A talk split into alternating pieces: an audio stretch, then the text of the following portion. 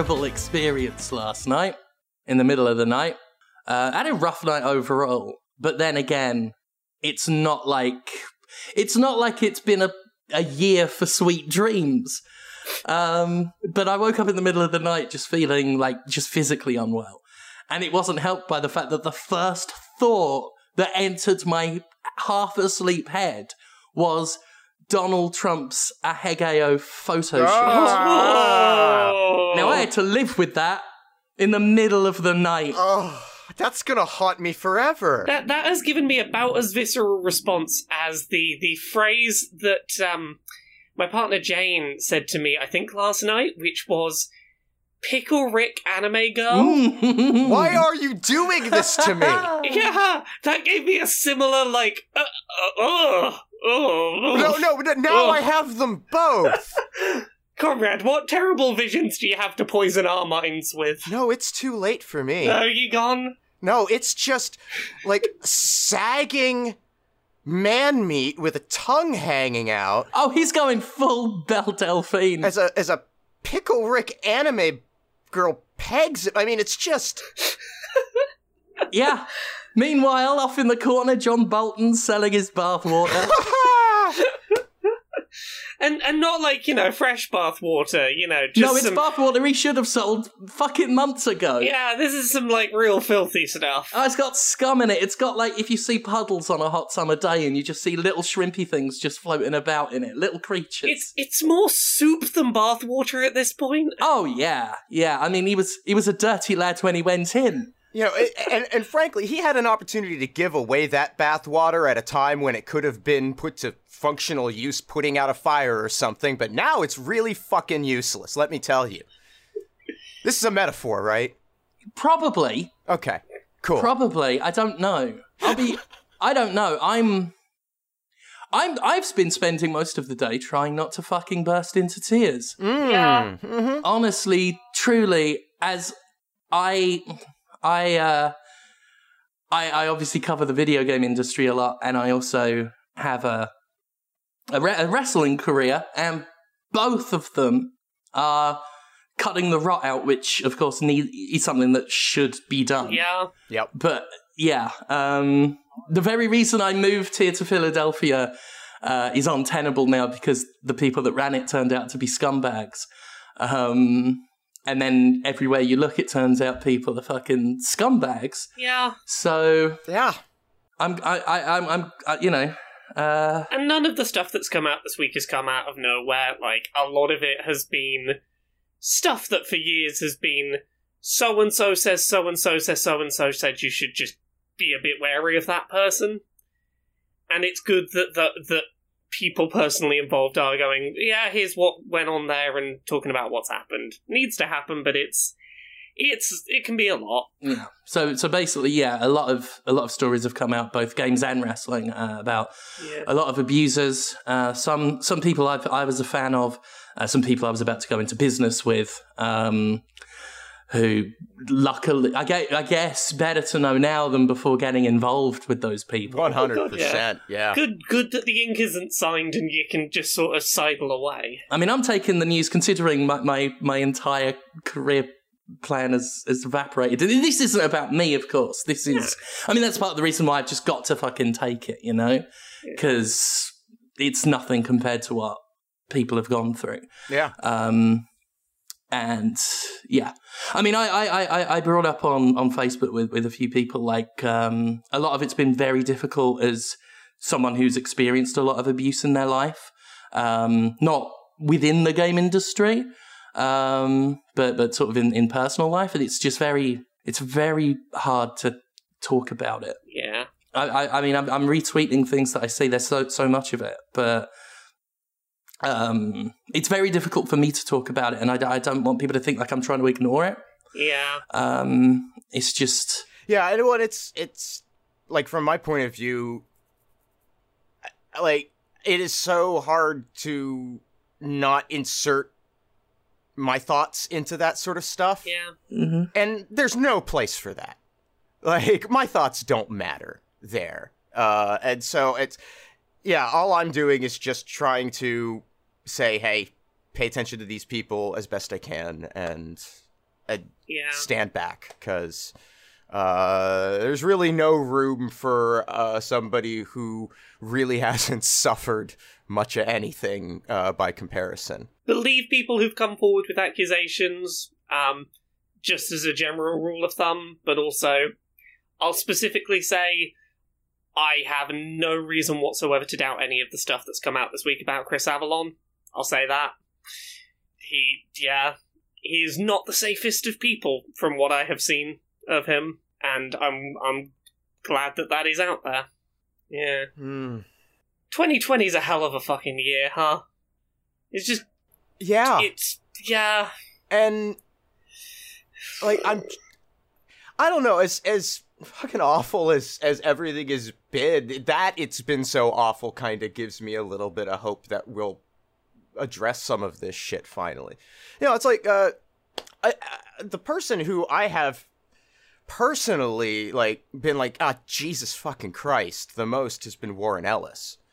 Um, yeah. who I mean his work for me and his contributions to the industry of comics at large are uh, amazing both in a in in terms of the work he's done and the work he has elevated over the years but there is this other thing that has been happening and I will say that the one thing about the dialogue surrounding Warren Ellis that I that that gives me that sense of hope that maybe we can fix this is that it hasn't necessarily been about canceling Warren Ellis, which, you know, if someone needs to be canceled and that's the, you know, whatever. But the discussion is this behavior has to stop across the board everywhere Yeah. and we need to address the culture that enables that to happen. And um, like Warren Ellis's response to the to the thing for me wasn't satisfactory, and I'm you know deeply disappointed. I will say I'm no longer surprised by anything. That was the other thing I Yeah. noticed is that there would have been a time a year ago even where I'd have heard that and been shocked, just stunned. And now it's you know I've reached a point where the default expectation is starting to become that people who have a position of power exploit that power. So they probably have something in their closet that, that could come out at some point. Right. So anyway, uh, Yeah. I, I, I I'm glad it's being talked about, and I'm glad to see that the conversations that we're having about it seem to be a little healthier this time around. yeah. I'm glad that the conversation now is in a better place to hear people out on those accusations than it perhaps was a few years ago when the last round of video game industry discussion of these kind of things happened and the response to accusers was a lot a lot more difficult. Yeah, there was a lot less support last time. Yeah. That's not to say things are perfect now for Oh, the, God, the support that's occurring, but it's definitely a hell of a lot better than it was. And that's something. Yep. That is still going to take a long time. like, there's no easy fix to any of it. Uh, and we're just going to have to. I mean, this is going to go on a very long time. And that sucks. But it's It it's is. important and it's necessary. And, um, and hopefully we come out the other side of it better. And well done to the people who took the presumably pretty terrifying step of speaking up. Yep. It's not an easy thing to do. Well done for that. Uh, anyway, Podquisition. It's a video game show. Mm. Are your favourite video games great or perfect? Or are they, are they shit like some of the people in the games industry? But the games themselves probably great or perfect, right? Oh, yeah, there's only two ways that can go as far as I'm concerned. Yeah, who's got a video game they want to tell us if it's great or perfect? There's a third option I've decided. Uh oh. I. Why do I feel like I know what game you're going to pivot to? No, I'm having to. Sorry, just compose myself. Right. Um, but but while I was doing that, whilst I had a little emotions in the corner, um, you know, not related to anything. I was just thinking about you know, heavy rain and, Hmm, and how how mhm. emotional that is. yeah. Um, and then I got something in my eye. Um, but I thought to myself, there's a third option, whether they're great or perfect, or we could just burn everything to the ground. Oh. We could just burn everything. All of it. Just because it just flat. fuck the institution of it all. How do we do that? I don't know. Just, just, we're halfway through kicking the fucking rock over. Once we've done that and exposed the seedy fucking underbelly for everyone to see, we just get a big hammer and smash it. The rock. The, the metaphorical rock, not not Dwayne Johnson. If we're burning the video game industry down to the ground and we need like an actionable way to do that, um, I don't know, maybe we start by just burning everyone's copies of Spider Man on the PlayStation 2. We've gotta start somewhere. Let's start somewhere. We'll, we'll burn it all down eventually. And we'll, we'll, we'll start small and then. Yeah. then- Yeah, something small like all of the PS2 copies of Spider Man. We can do that. yeah. Yeah, I love video we'll games. work our way up from there. I love video games, but I just, I fucking hate them. Yeah, is is there a particular video game that's making you feel this way? Um, well, I mean, there's only one game you could play. yeah. Um, well, the only one game we could talk about um, when we when we're discussing the great and perfect software available for our edification. um, a game that obviously has been controversial. A game that is bleak and not designed to be fun in any way. That is right. I have been playing Pathologic 2. I'm in prison in it in the moment. I am in the prison bit of the game, which, as far as I can tell, just involves being in prison. Pathologic 2 is a great game um, because you are never happy when playing it. Yeah, that is that's what uh, sort of made me stay away. Yeah, it's everything I hate. It's everything I hate in a game. I don't know if this is just some some ongoing self-flagellation. Is, is this just been your week? It's like I'm gonna play games that I'm just gonna have a bad time with. Yeah, I, I, I, I beat The Last of Us 2 in two days, then did an EastEnders marathon, and then went right on to Pathologic fucking 2. So, so that's been my week. Um, I'll get Pathologic 2 out the way. Um, I did some reading and was watching some videos and stuff on it. Um, just because I love the art style, I love the atmosphere. I tried to play the original back in the day, didn't get far. I don't expect to get far this time either because it's still everything I hate. But it's just something I want to experience Mhm. because of, of the atmosphere it has, because of the just the strangeness of it all. It's such a fucking weird game. And I know all of the, the, the story threads and the conceits and everything from the first, with all the stuff I was reading and, and um, watching on it. Um, but I just wanted to experience the sequel because I didn't read too much about Pathologic 2, which is more or less, it, it's a somewhat, somewhat of a retelling of the, the original, but in a more digestible format, which in no way means digestible. um, but it's good. It's it's just got such a. There's something very. Um, oh, people are going to hate me for saying this, but it's got a, a very Dark Souls quality to it. and and what I mean by that is there's always this feeling of, of faint disconnect from the characters, the NPCs in the Soul series, that gives it this sort of half faded quality, like everyone's just slightly out of it and slightly out of sync with you. And I love that kind of um, deliberate disconnect in a game, if done well. And Pathologic does it very well. Um, it just feels so haunted constantly.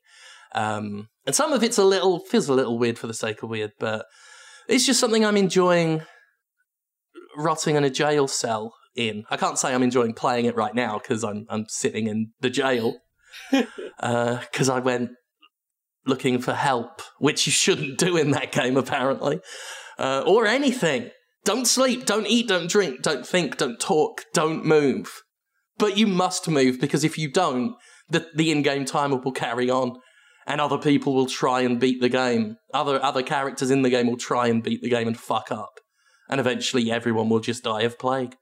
It's a it's a very cheerful game, and that's that's Pathologic 2. I'm not all that far into it. It's got big beaky plague doctor things and these white mask, uh, stitch, shadowy sort of things. It's cool. Yeah, I'm I'm glad it exists so that hbomberguy can make video about it that I can watch. Yeah, I saw that. saw that one. I mean, that's the closest I'm ever going to get to digesting it. Yep. Yeah. I'm just gonna take his word for it. I know from outside it's not going to be for me. Normally, I, I, I don't know why I did this. It must be quarantine. I mean, I also watched yesterday two episodes back to back of the New Adventures of He-Man, Ooh. the the '90s one with the Skeletor that everyone hated, but I really respect because he was nothing like Skeletor. He he had eyeballs Mhm. for one, and big buck teeth, and a sort of beige grey face, and a black helmet that on sort of old standard def TV. I always thought was a weird hairdo. Like Skeletor suddenly had a berries and cream lad hairdo. Um, and he, he used to, he didn't, he wasn't all, he was all, ah, don't breathe. That's what he did to one of his guards. He was smiling. He's like, I feel like smiling. He sounds like this.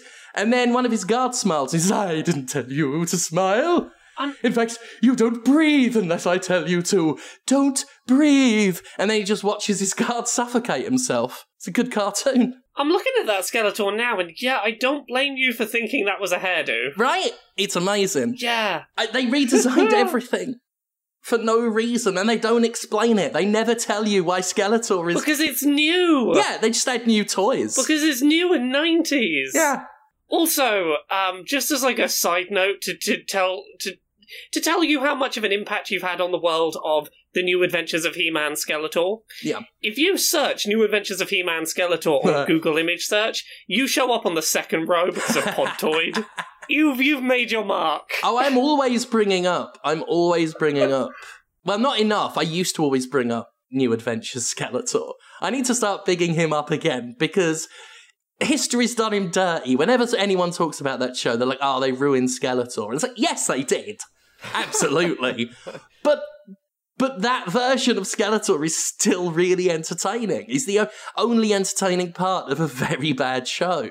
And they did an interesting thing where instead of being the ruler, he like sided with these space mutants. But they were trying to take over this planet. He didn't give a fuck about the planet. He just wanted to kill He-Man who was down there. Mm-hmm. So he's like this second in command instead of the guy in charge. But it's like Blackadder the third. It's like he's clearly running things because the guy's an idiot, but he's like pretending to suck up. It's it's it's a fun dynamic, right? The new adventures of He-Man had its merits. I am not stalling, so I don't have to talk about The Last of Us Part 2 fucking again this week. Which would you rather I talk about it first, get that out Yeah, of the way because I finished it now? Because like. I'd, I'd had it for like three hours when we recorded last week, and then I finished it. I continually go back and forth on on whether I whether I liked that game or not. There are parts of it, and I know I feel a bit more positively on this than Jim does. There are parts of it I think are genuinely good. There are parts of it that are completely like superfluous and do not need to be there and are there, there are things that drag out its narrative completely unnecessarily. There are times where they just drag on and hit the same point over and over and over, and it's like, yeah, no, I already agree with you, game. You don't have to spend X number of hours making me feel that way. I feel like it's better in its. I, I think it has some wonderful moments of character interaction. Like, there is some really well written and performed interactions between characters, which are probably a lot better than the, the overall plot. Funnily enough, some of the best moments, in fact, the best moments, not counting the, the horror, the zombie horror stuff, Yeah, yeah. which I actually do think is the best part of the game, and I'd love just a more straightforward horror it's game. a, it's a fun zombie horror game. It is a fun zombie horror game, I tell you that much. Um, seven out of ten. But there's some of the like the best story moments are the least bleak bits. Yeah, The flashback shit, although sometimes it gets a bit confusing when it's flashbacks in flashbacks, but the flashback shit was just or with what's Yeah. it? Spoilers, by the way. Yeah. Um, I guess very, very mild. some of the flashbacks with and whatnot.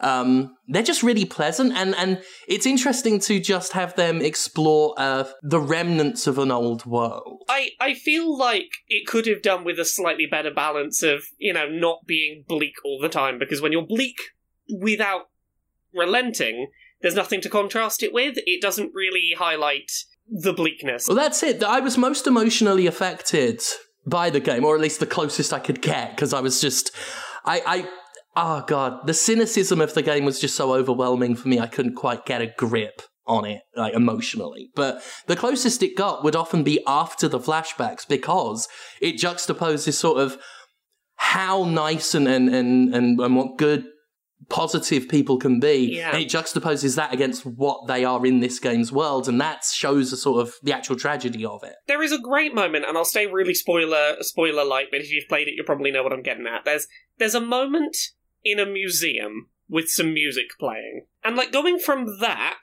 to back to the sort of grim dark that came immediately after it did a really good job of characterizing like okay that says a lot about where this character's at and probably you know that the character they were in in that nice previous scene might not have wanted them to be where they are now and you know like that that was a nice contrast. It was you know showing levity so that the the grim stuff had you know had some actual something to compare it to Yeah, and here's here's a here's a fun comparison for you. I'd actually compare it to Call of Duty, um, seriously, because some of the some of the criticisms I can levy at this game's overall sort of never changing tone is what I've said about Call of Duty campaign. Certainly, the last one, Call of Duty Modern Warfare. Um, it's just so po faced and it's sleazy bad people doing sleazy bad things so consistently uh, without alleviation, except for the you know these brief snippets. Um, that that it doesn't have an effect anymore. You get so desensitized to the grimness of it all. I would argue that for me, the main difference between this and, say, a Call of Duty campaign is this at least was trying to say something with what it was doing. And you can argue how effectively it did that. Yeah, it was certainly. Tr- I, will- I will never fault them. I will never say they didn't try. Yeah. And I, I think I think they did. Here's the thing. I don't think this game needed to be as long as it did. Uh, there's a section at the end that's completely and utterly fucking rushed and could have been its own like separate sequel that they just That was a sequel Yeah. truncated into a hurried, mean-spirited final act. Um, but like I I would argue the core idea of what this game's narrative was trying to do, I think was a was a good concept for a narrative. And I think that the narrative device they enact halfway through is I think a, a, a you know maybe didn't need to be used for as long as it was, but the sort of midpoint twist, uh, midpoint change up of what they're doing was was theoretically effect uh, theoretically interesting. Theoretically, a, gr- a, a great idea. Yeah, One of the problems with this game is poor structure and direction because some of these things are in the wrong order. For example, the bit where, you know, a lot of people talk, talk about the bit where the game forces you to kill a dog, and then later is like, people liked that dog, you monster. People played fetch with that dog. The problem is, is by the time I get to the point where you kill this one dog of many dogs is the fact that it is one dog of many dogs that the past 12 hours have taught you are really annoying enemies. yeah. And that's a major problem that many of these games face when they try and make you feel bad is it spends hours conditioning you to view these things as nothing more than obstacles. It's like there's an expression, a term, that's been used to describe this Yeah, when when narrative and mechanics don't quite mi- mix for, properly for like a you know? decade. Yeah, when when when the gameplay tells you communicates one thing, but When, the when there's some narrative dissonance with the narrative yeah, and the gameplay, yeah. gameplay narrative dissonance. But it's it's amazing how like all this time later that is still just woven into the fabric of this stuff. yeah, Well, the problem is, is it's it's a game that has to make violence entertaining Right. for the audience it's selling to, and it's so hard to criticize. vi- Like I'm working on a Jimquisition that argues a lot of this, but the most effective games that portray violence negatively do not cast you in a in a largely violent role. Mm-hmm. hmm, You know, like this War of Mine, you can be the aggressor. yeah, But so much of the truly devastating um, examples of violence in that game are not perpetrated by you and are often perpetrated against you. yeah. Um, and and that's how you feel the effects of violence, not by not by murdering dozens of and then when you see the first one you've killed visibly being the fucking operating word, yeah, then you feel sad about it, but then you go out and kill another dozen more. I mean, it's just it doesn't work. Like when you're trying this hard to be cinematic and emotions, it's it only makes you look more ridiculous. The enemies, the screaming people's names. Oh, oh, Mark! It's like it's so scripted and they do it all the time. It comes off like a parody of a game designed to make you feel. I would argue that a lot of things, such as the shouting the name of the person you've just killed would be a lot more effective if used a lot more sparingly. Yeah, it's every time almost. And also, as a side note, I think there is only one video game I can think of that I think truly effectively has its its feel bad about what you've done playthrough be the one where you kill everyone. That's Undertale. Because it goes out of its way to actively make it a really difficult thing you have to go out of your way to do. Yeah. And, like, it, it does that to slow down your progression frequently enough and often enough that you'll be having you'll be having a bad time trying to get through it and it's like oh are you not enjoying trying to get through this well fuck you you shouldn't have done it What makes these games work, and you'll notice they're not the big blockbusters. And no, I'm not trying to. Some people have, have suggested this. I'm not just trying to say, "Oh, AAA games are shit and will never be higher." I mean, that is true. Right. No, tr- no AAA game. Let's be honest, on a real scale, has ever been better than a seven out of ten. So. You know, it's like I said on Monday, video games are shit, so we need to get over that. Right. We have to have a different expectation of those games too Yes. from that perspective because they can't appeal to the broadest possible audience which is necessary to you know meet their financial sales figures to justify even producing games on this scale mm-hmm. to their investors. Oh my god, the system's entirely fucked up, who'd have thought?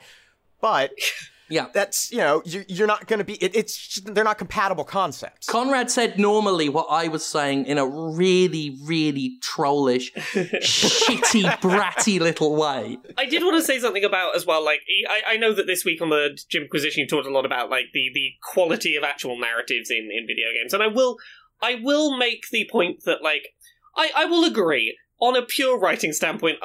Most AAA video games do not stand up to other forms of media, but Well, they, you know, I mean, if they didn't fire some of their best writers, Yeah, well, to, to finish my point, like, I, I don't inherently think that video games are a worse narrative medium um, than those other mediums, and I don't even.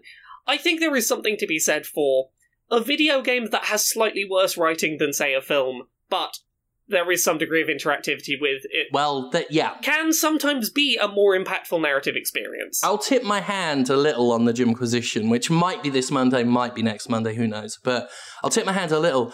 That's one of the major defining differences, and this to, to bring me bring me back to where to where I was before I went off and thought, oh, I know, I'll just upset everyone for a joke.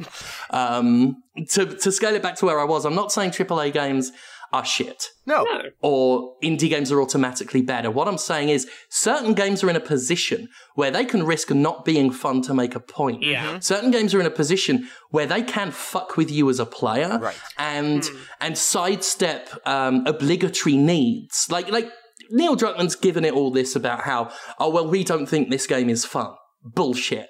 It's a fun survival horror zombie game. It's Yeah. fun to crowd up the humans and make them blow up into little gibs because years of video games have taught me to feel like that is a fun time and I'm not going to feel bad about it now just because Naughty Dog said I should I pressed the button and the thing fell down and I did it.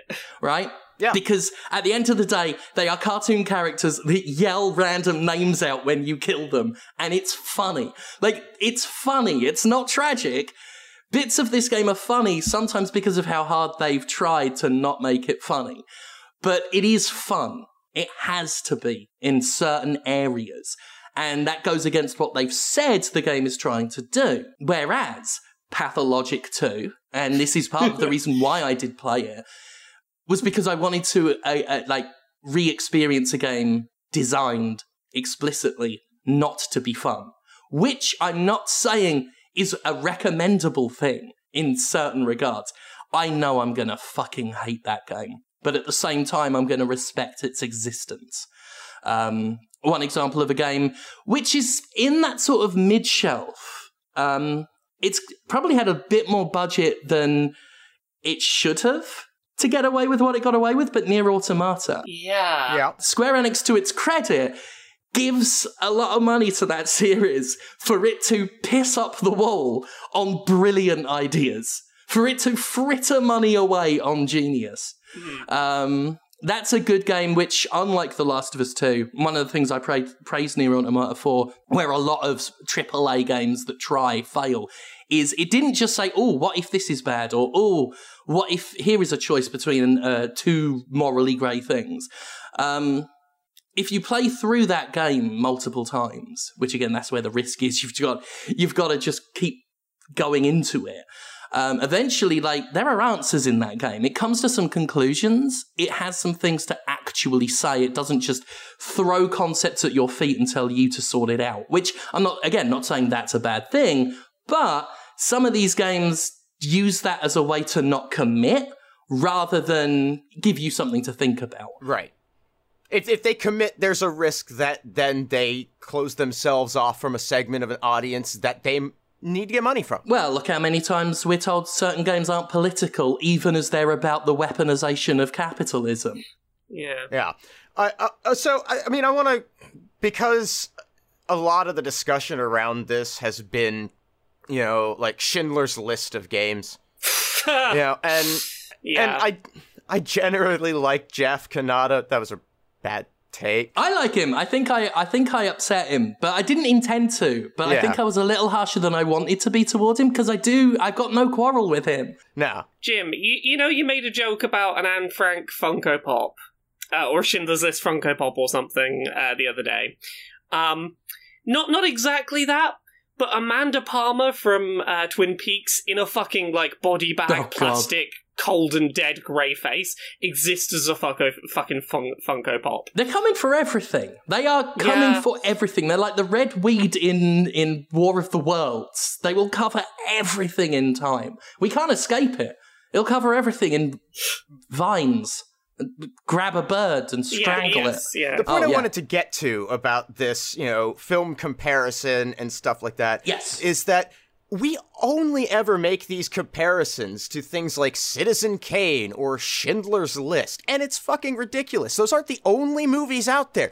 Tons of big budget crap gets made in movies all the time. Tons of shitty music comes out all the time. Books, comics, nothing's immune. Yeah.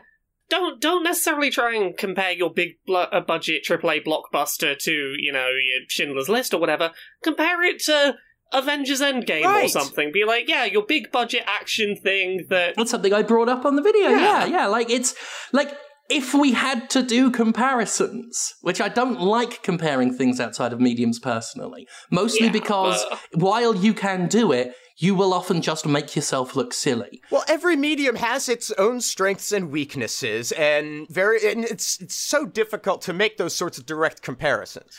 Um, but yeah, if we have to, like, I was playing The Last of Us and thinking, God, if I had. This is closer to Game of Thrones because it's cynical and lurid in its violence. It's not sensitive and. And again, that's not a bad thing. A lot of people no, loved it. I love Game of Thrones. Yep. I, I I, mean, I don't yeah. love Game of Thrones, but I get why people love Game of Yeah. Thrones. I mean, I I loved it when it existed, but then it then it had its final season, and like everything now, it just disappeared. Like no one even remembers Tiger King anymore. Like we haven't got time. Uh, we consume something, we drop it, we get horrified on Twitter, and then we find something else to consume. But yeah, yeah, like it's it's more lurid. It's it's you know, you could have said Mad Max Fury Road. I still think that would have been gilding the lily, but it would have been closer than Schindler's List. And I know Jeff has said he wasn't comparing it to the Holocaust, but then no one said he was. He compared it to Schindler's List. He said he said every other game is John Wick, and this one is Schindler's List. And apparently, I'm the asshole for thinking that's a bit silly. it is a bit silly. Well, and, and and I get the impression that it's uh, fe- if I'm just based on what I've seen and heard described, it really does sound a little more like John Wick to me. Yeah, Yeah. yeah. Uh, I did have a couple of other thoughts I wanted to share on The Last of Us 2 before we like finish talking about it because like I, I, I, you know, I have my things here that I'm like, okay, I have my cynical thoughts about it, but like I did think some moments of it were were really good. Um, particularly the moments that contrasted the positive with the negative. There's there is a whole scene just before that whole last rushed section where there's a everything is a little bit nice for a minute and then it, it goes bad and I'm like, okay, that I thought that was a quite well done scene. You Mhm. know, there's a lot of good scenes. Um I did want to kind of hit on um the mm, yeah hmm, how do I how do I how do I do this quickly? So mild mild mild spoilers. Um skip ahead like two minutes if you don't want to fucking know anything about the game. There is a trans character in this game. It is not the character that, that the leaks were saying was going to be trans, which I'm fucking thankfully glad of because when it became clear in the review notes there was a trans character and leaks had months ago said, oh, it's going to be this character, I was like, oh god, don't be that character because the discourse is going to be fucking terrible. But there is a trans character in this game, and I feel kind of weirdly conflicted about it because this character. He, he is he is he is great. He is a he's a really funny, um, well well written character. He he's always very competent in scenes. He's always a joy to have in in scenes where all the other violence in The Last of Us 2 centers around one central theme, or at least as I see it, which is violence begets violence begets violence, revenge begets revenge begets revenge. The trans character is the only character whose violence doesn't really feel like it fits into that narrative. He is a character who undergoes violence because he is trans, and then just when it seems like his narrative might stop being about that, he undergoes more violence because he is trans he is also he is also not an adult. He he is he is a teenager. He is the only under eighteen that we see undergo violence. And it feels very weird to have your only child character and your only trans character face violence for their minority um, identity when all of the other violence fits on a theme. Like, all of the violence against, say, Ellie and, and Dana, for example, who are, you know, uh, what one is lesbian, one is bisexual, that didn't feel weird because it felt like it was fitting with the narrative themes. It was violence because of things that they had done. This character, Lev, he's lovely. I feel very weird about how they dealt with. Yeah. That he, he seemed to only exist for them to go, ah, yes, he is trans. Now he's going to undergo some violence because he's trans. Well, I think one of the problems, and I can't fully speak to it because, you know, obviously I'm cis, so I, there are certain elements I just can't speak to. But one issue I had with, I mean, it's endemic of everything wrong with the game that that I feel is at the core of what's wrong with it. Not that I'm saying the game is fully wrong because, like I said, it's a fun horror game, but the things that are wrong with it come down to no matter what Naughty Dog wants to say they're doing, they are trying to be lurid. That's the word I keep I kept thinking of as I played it. Like just shocking and outrageous and trying yeah. to stun. And when you apply that to everything you're doing, yeah the any attempt at sensitivity is not it's just not going to come through and at worst it will look hypocritical as it does in certain scenes of this game yeah like I, uh, there are moments of this game I thought were fantastic, and from a from a standpoint of like, as terrible as I know, like say Quantic Dream is and how shitty their storytelling ability is, I like a good, very like, very. I know the, the, the grumble at the term. I like a good, very high cinematic, um, thing that just like has very fancy visuals and lets me play through a big fancy blockbuster narrative. I like I like a bit of those, and sure, the game does that very. It does it well. It really hit those buttons for me. Yeah. I I mechanically enjoyed it. I you know, despite the fact that I I I have a huge list of things where I'm like that was unnecessary. You could have cut that down.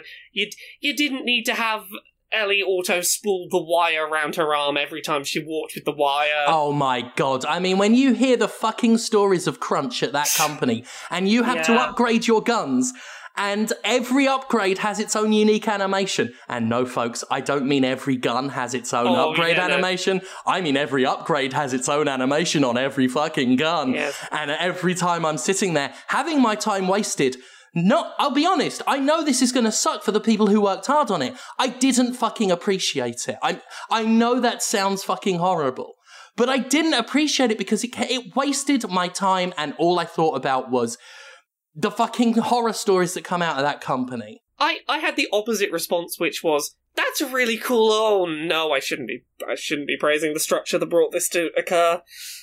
And I felt weirdly conflicted every time. I was like, oh, that's a nice detail. Oh, yeah. No. I mean, obviously, I, I speak for a certain type of, of person who has no patience for certain time wasting elements in games. Yeah. I know some people, you know, that's when I'm probably at my most divisive um, with games criticism these days is things I feel waste and disrespect the player's time. Yeah. Other people really seem to love that, but when games like Red Dead come out or like this come out, oh. I, I, I end up at odds with some people because I'm like, this I, is just so self indulgent. Yeah. I disagree with you on this game, but I agree 100% on Red Dead that being a problem. Yeah. It bothers me in Red Dead.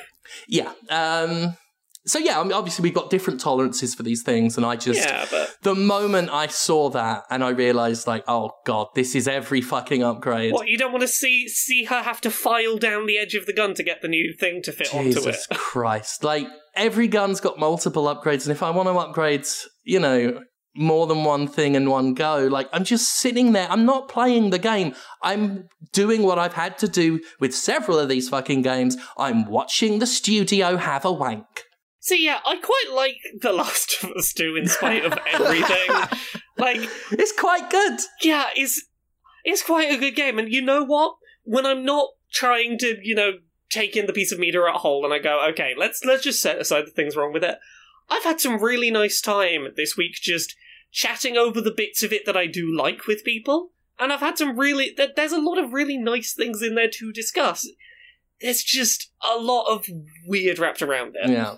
Oh, by the way, former former co-host Gavin has been messaging me as he's playing it. And he's he's closer to my end, so it's a joy every now and then as I just get a message from him saying, "Oh, what the fuck!"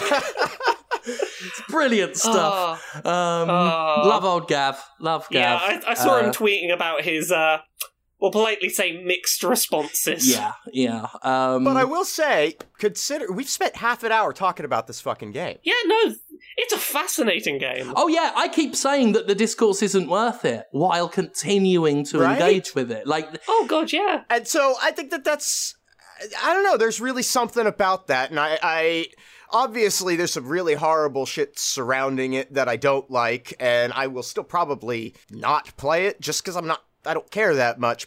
But I will say, seeing it being engaged with the amount that it has, Yeah. I think should signal to anybody who questions whether or not it's enjoyed by people. The fact that we're wrestling with it to such a degree Yeah. is interesting. But people in Jackson still talk about the time I did a shit at a Bank Plus lobby.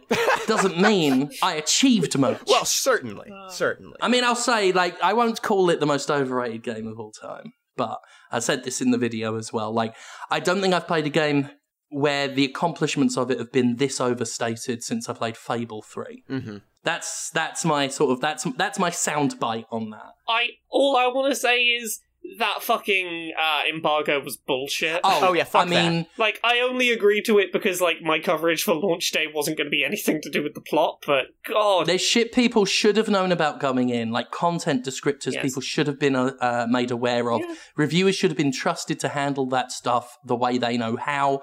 Um, you know, I, I, I may criticize a lot of sort of games media and, and old, old older school games media just because there's a lot of residual bitterness there. But a lot of them have been doing it a fucking long time and know their craft. And PR does not know their craft. PR knows the craft of PR, and they clearly treated these reviews as they like to, which is another wing of PR. It it has been years since I have seen a game go. You cannot talk about literally half of this I product mean- in your final review. It's nonsense. It's at that point you are using reviews to obfuscate things, which is using them as as advertisements, which is not Yeah. what criticism should be. I mean, I I I, I take criticism as a as a literary thing fairly seriously. Um, I, I, I've, I've always found it fascinating. It's why I got into game reviews. Um, and I consider this sort of embargo. I like a, an embargo is an agreement of, like, you know, let's be cool about certain things and, and everything. You know, no problem. But one like this, this is vandalization of the criticism. That's straight up what it is. Embargoes exist to go, hey, please don't like tell everyone everything about our game a month before it comes out, but we want to give you a chance to get through this before, you know, so you're not having to rush, and that you're not having to go, whoever gets through the game first gets to have the first review. Yeah. Theoretically, that is a fine thing. A couple story spoilers that they don't want you to go into. Yeah, Yeah. fine, whatever. I wouldn't have gone into those anyway. But 50% of the game full of content people really should know about. Um, and resulted in some really vague reviews. I mean, it's it's just gutting criticism, Mm. is what it is. I will say though, the, the one thing that hasn't been overstated uh, are those accessibility options. Oh god, yeah. Everyone go watch my video about that Yes. accessibility menu, because fucking hell, that game. it's it's super impressive. Um, as someone who doesn't have a lot of uh, accessibility issues with playing games, I still found some of them useful. I mean, where I live now, there's a giant window um, that Hmm. catches a lot of light, even when I sort of pull the blinds and you everything. going to get onto high contrast mode? when I'm done playing an area of the game and I just want to find the pickups instead of stumbling Yeah. around in the dark looking for shelves among all the highly detailed clutter, swipe on that thing, Yeah. highlighting everything in bright yellow. The nicest thing about that is it meant I could play on an overall higher difficulty because the scarce resources that were there on those higher difficulties, I knew I had a reasonable chance of finding all of them. I wasn't going to have to just run around in circles mashing the walls until I found them. Yeah, yeah. I could just go highlight it in yellow. What's the things I need to pick up in this room? Got it. Off I go. I played around with a lot of um. There's a lot of fun things to play around with. Like the the fact that it's all accessible is great, but I know some people will be like, "Oh well, it doesn't." What's in it for me? And it's like there's there's plenty in it for everyone. Hmm. Like this can make replaying stuff really good. Like if there's a, a, a section of a game you're replaying and you and it's a boring bit or you just you don't like that part, you can turn on some of these options to get through it way quicker. Or if you you know, if you're like me, like you want to play the, the the action sequences normally, but when you're just trying to find pickups and hidden items and stuff, like I don't want to waste my time in the dark. I thought it was great having that option. I'd love to see that in everything. I like I've been racking my brain in the week or so since I finished this game trying to think of literally anything that this game could have done better to help more people access the game. And the two I've so far come up with is, you know, be good to have some support for alternative dyslexia friendly fonts and trigger warnings and content warnings, maybe have some ability to warn players of hey, this game is deliberately grimdark the whole fucking way through. Well, Maybe yeah. we can give you a heads up when some specific stuff is coming. Like, at a push, that's the two things I could go, maybe, maybe you could have additionally put that in. And I think, other than that, I think they've hit on basically everything I've ever seen a game do with software for accessibility, Yeah, I mean, which is ridiculous. just combat. Like you can tweak so much from like whether enemies flank you or not to whether they can break out of human shield situations or not. Uh, how often do your AI enemies, uh, your AI companions, kill enemies Yeah. versus how much do they just sort of stay back? Um, there's one where you can just you just press in the left stick and the character will just point in the exact direction Yes. you need to go to continue oh the story. God, that's, which I so found helpful. useful for deciding because there are some areas where it's like you could miss some gear if you go through this door and not know it.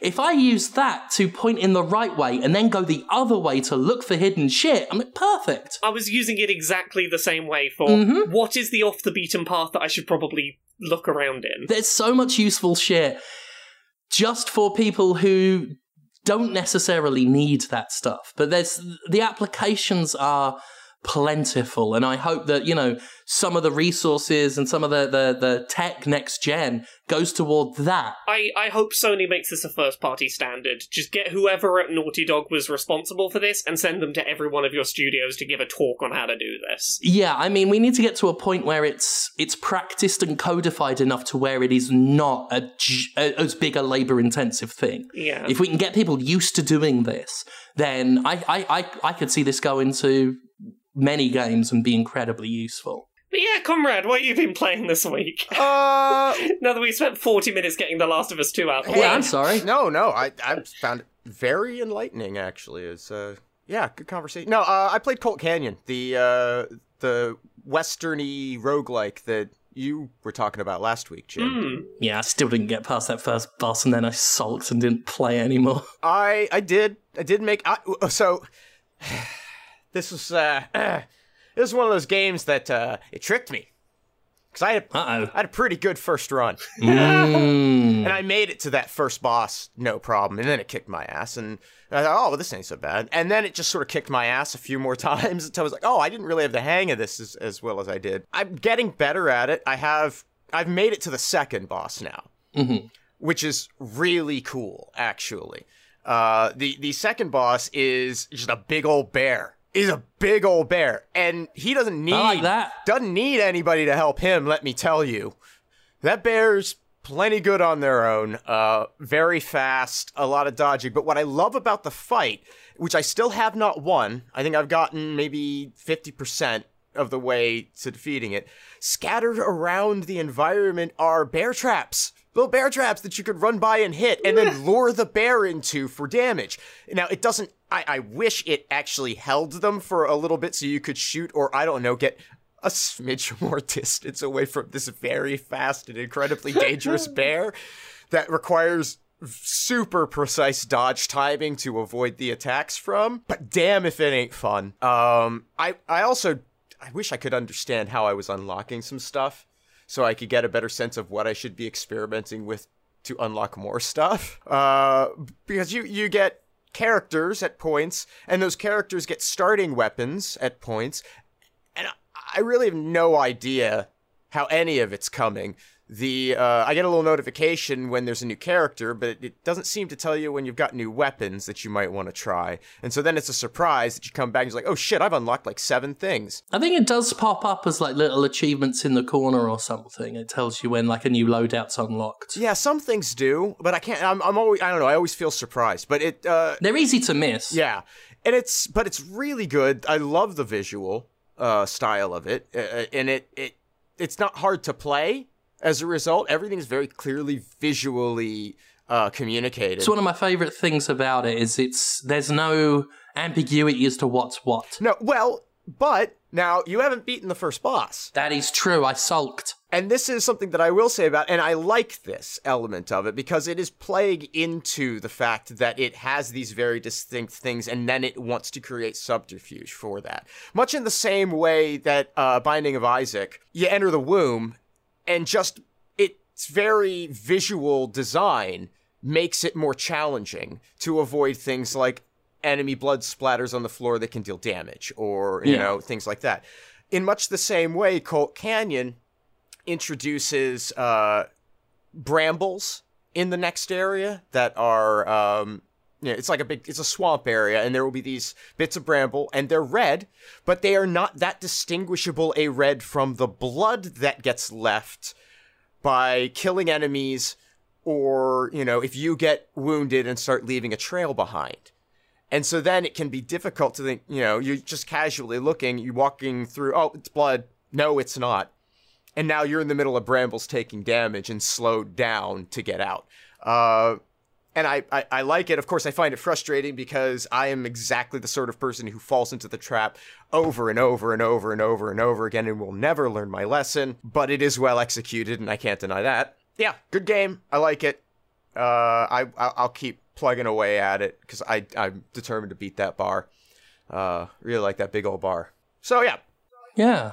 But that's really all I've I've played other than a little bit of Binding of Isaac. Um, uh, Laura was talking about doing greed runs with um, uh, Lilith. Lilith, yeah, yeah, yeah. Uh, I've been playing so much more Binding of Isaac this week. I've been going back through doing a bunch of playing with um, uh, Azazel. Mm-hmm. Um, my new favorite combination of power ups that I've discovered with Azazel is um, Monstro's Lung, which normally spits out a bunch of like blood um, on a charge, uh, sort of in the direction that you're aiming. Yeah. It's sort of like a mortar shot. Yeah. Yeah. With, with Azazel, it just makes lasers fire in random directions yeah. out of you like seven or eight random directions, and that's been really fun to play with. Yeah, you get the one that is in the direction you're facing that still executes, but then there will be like another four or five that just spray out, and that works with regular brimstone too. Often there's not even one. There's not even one in the direction you aimed. Oh, there there always is. Yeah.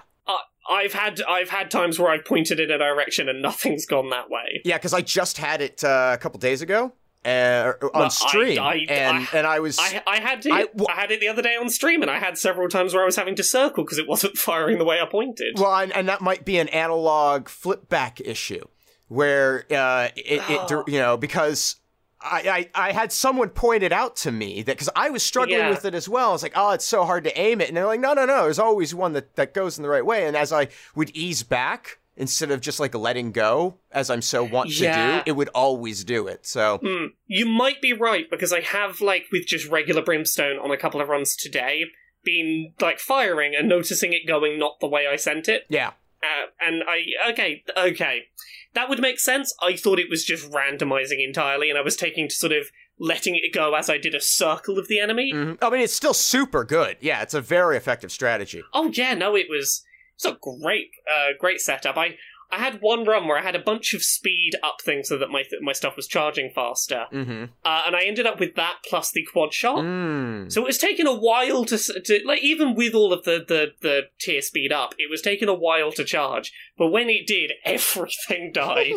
My favorite combination uh, with Azazel or, or any brimstone is uh, Ludovico technique. oh god, yes, that my my first successful um, Azazel run was a Ludovico one. Yeah, and that's just Because it, it gets rid of the biggest problem with Brimstone, which is the charge time and having to be so close. yeah, it's just completely independently operated circle of death. Um, it's great. Yeah, the uh, I, I finally unlocked greedier mode. Oh yeah. and and started digging into that. And I've had a couple of successful. My first Lilith run uh, against the two phase Ultra Greed obliterated it, and and I think I've had an Azazel run go through okay. So I'm slowly working my way through now. Hmm. Greedier mode, which is gonna hurt with some of these, but so it goes. It's a fun game. Still like to play it. Yeah. Uh, you played anything else, Jim? Hang on. I'm far away. You're so far away. Yeah. You couldn't bear to sit listening to Comrade talk about a game. Oh no, I've got my wirelesses on. I could hear the whole thing. I um, sorry about the rumbling in the background now, but it's a fucking scorcher of a day It out, is. and I, Oh God's sake! I, I need the air conditioning back on. I don't have the aircon on, but I've got a huge window open, and I, I, I'm, I'm sat at the point of like, I could just start removing my clothes on the podcast. No one would know. well, we do now. It's well, okay, now you know. It's too bloody warm. You've spoiled the mystique of it all. Okay, maybe I'll put them back on, Jim. Ah. What do you say about that? Oh, Oh. risky, maximum risky. Yeah, I'll, I'll put extra clothes on. I'll put a jacket on now. Oh, I'll be so hot and sweaty. Oh, dress tease. um, I played a couple of other things to quickly rattle through this week. Mhm. I played through the new DLC for Pokemon, the Isle of Armor DLC. Um, there's a bunch of stuff in it that you just look at and go, why, why, why can this only work in the DLC and not the main game? Like, you can now have a Pokemon run around behind you, like you could in Let's Go Pikachu and Eevee, but only while you're on the new DLC area. If you go back to the main area, it can't follow you no more. I like that I can now have my bicycle have like a Tron trail behind it. That's quite cool.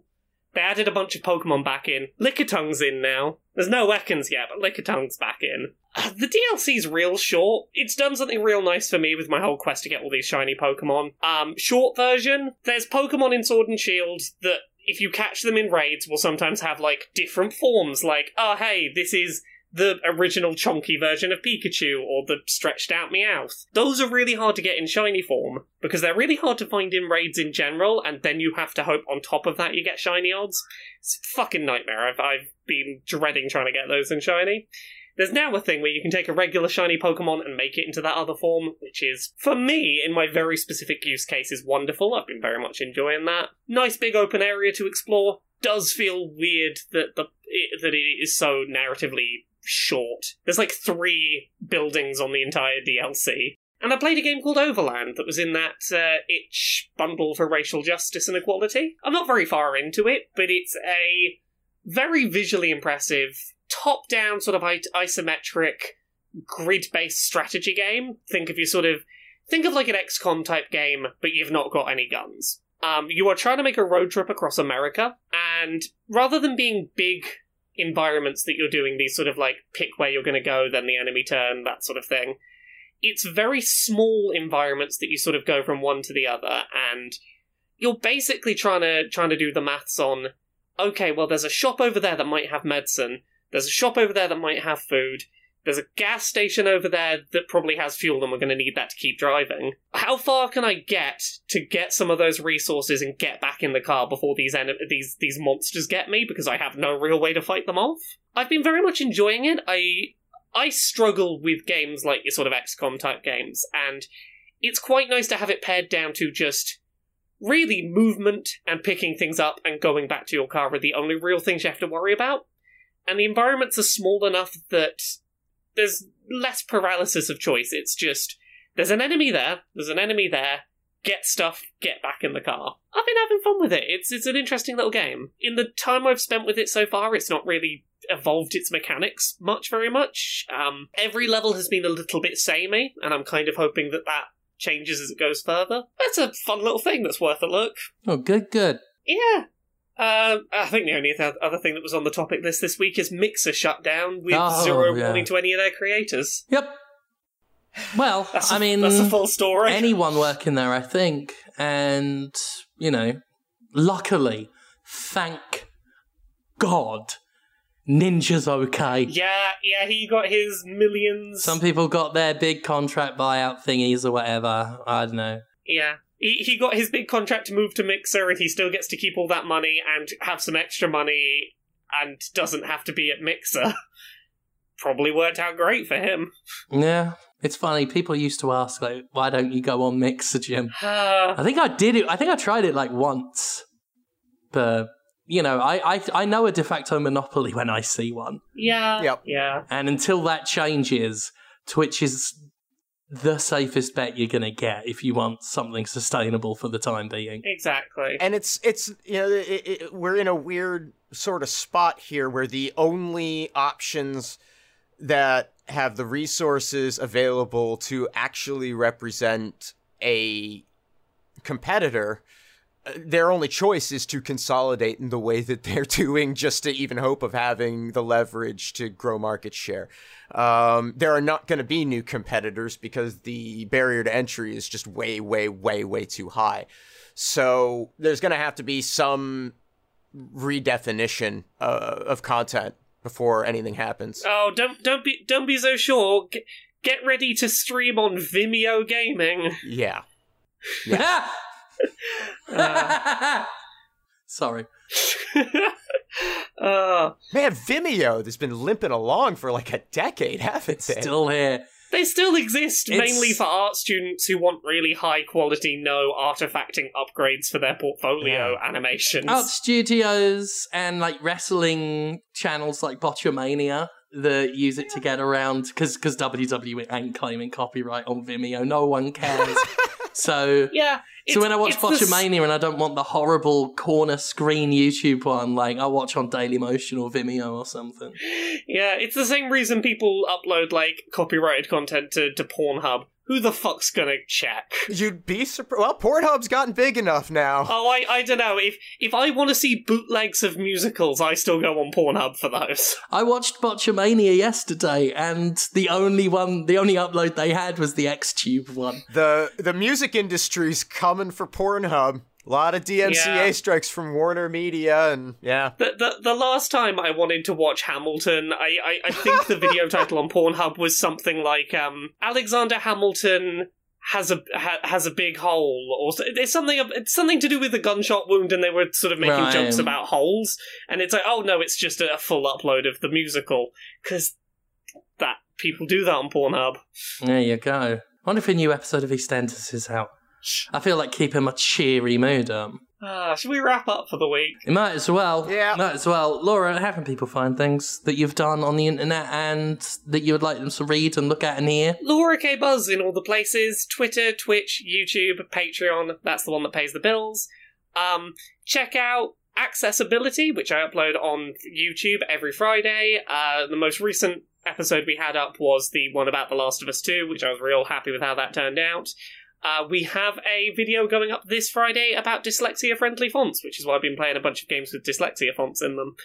Um, other than that, my third book is up for sale, and that is a thing that you can check out. Gender Euphoria Stories of Joy from Trans, Non Binary, and Intersex Writers is an anthology book of just really positive stories from non cisgender writers. Understandably, and for good reason, a lot of narratives about, about people not being cisgender center on things like, you know, not feeling comfortable with your physical body when you go through puberty and, you know, get, getting away from harassment and things like that. And all those are all important parts of, you know, of, of the non cisgender story and lived experience.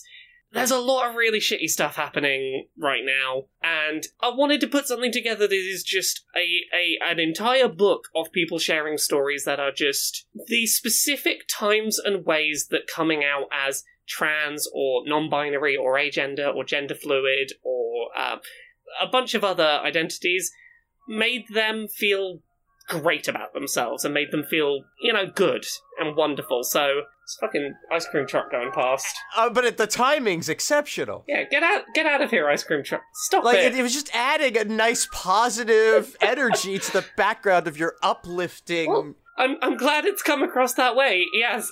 I've summoned the uplifting energy. Um, so yeah, there are there are essays in there from 15 other writers from a diverse selection of backgrounds. There's a bunch of essays in there that I've written personally. Um, it is up on Unbound right now. We are. It's the same as the Butts book. It's basically. Can we get X number of pre-orders so that the publisher goes, "Yep, that's fine," and everything keeps going, and I can pay all of the writers that I want to write words for it that, that all have good words to write. So yeah, check out Gender Euphoria on Unbound. That is a project I've I've been trying to get this funded for like a year and a half, and I'm glad to finally have like an avenue to be able to pay people to make this book happen. So That always feels good. Yeah. Like I always feel good when I, you know, when, once I got into a position where I'm like, I can pay people like good to get good stuff made and done. Like it, Yeah. it feels good. Yeah, exactly. Like th- I wanted to write this book like a year ago, and the main reason I didn't was, um, without naming any publishers, I had a publisher who wasn't willing to pay, let's say, thirty quid for three thousand words. Like that's how much they were trying to sort of lowball. Like we won't just. They're like, oh yeah, great, great book, great book. We'll pay you for it, but paying contributors, fuck that. And I was like, no, I, they need to get paid. Um, so I finally found a way to get them properly paid. So check out Gender Euphoria. I I'm really excited to work on this. It's going to be nice to work on. I think it's just very positive. It's an entire book of uplifting stories. Uh, I should probably talk about the other shit I do. There's other uh, there's other podcasts. There's Pixel Squirt. There's Queer and Pleasant Strangers, and there's Dice Funk. Comrades on that. Yeah, I'm on Dice Funk. Um, you can also find me on Twitter uh, at Conrad Zimmerman, and you can come and hang out with me on Twitch, uh, twitch.tv slash that Conrad Zimmerman. It is a pretty good chat in there. Um, and oh, it's lovely. yeah, and we'd love to have more people come and and hang out. Uh, I usually do afternoons Eastern Standard Time, starting sometime around two and going until five. Um, so if you're around, you're still home, hiding from pandemic, or you're uh, in Europe or, or whatever, just come come hang out. Twitch.tv slash that Conrad Zimmerman. Uh, you can also buy anti-capitalist propaganda from me at pinfultruth.com. You can buy audiobooks from me at conradreads.com. And I do other podcasts like Boston's Favorite Son with Jim, who has a Patreon. Allegedly so. Patreon.com slash Jimquisition. Clearly not allegedly. Why did I? I just thought it'd sound clever, didn't I? um, Patreon.com slash Jimquisition. Uh, that keeps this going, and the podcast and the video series, and, and just keeps business going. Also, this is, I've not actually said this public. Like it's been on my Facebook, which is more or less closed off. But the next time I am here recording this, I will be a British American person. Congratulations.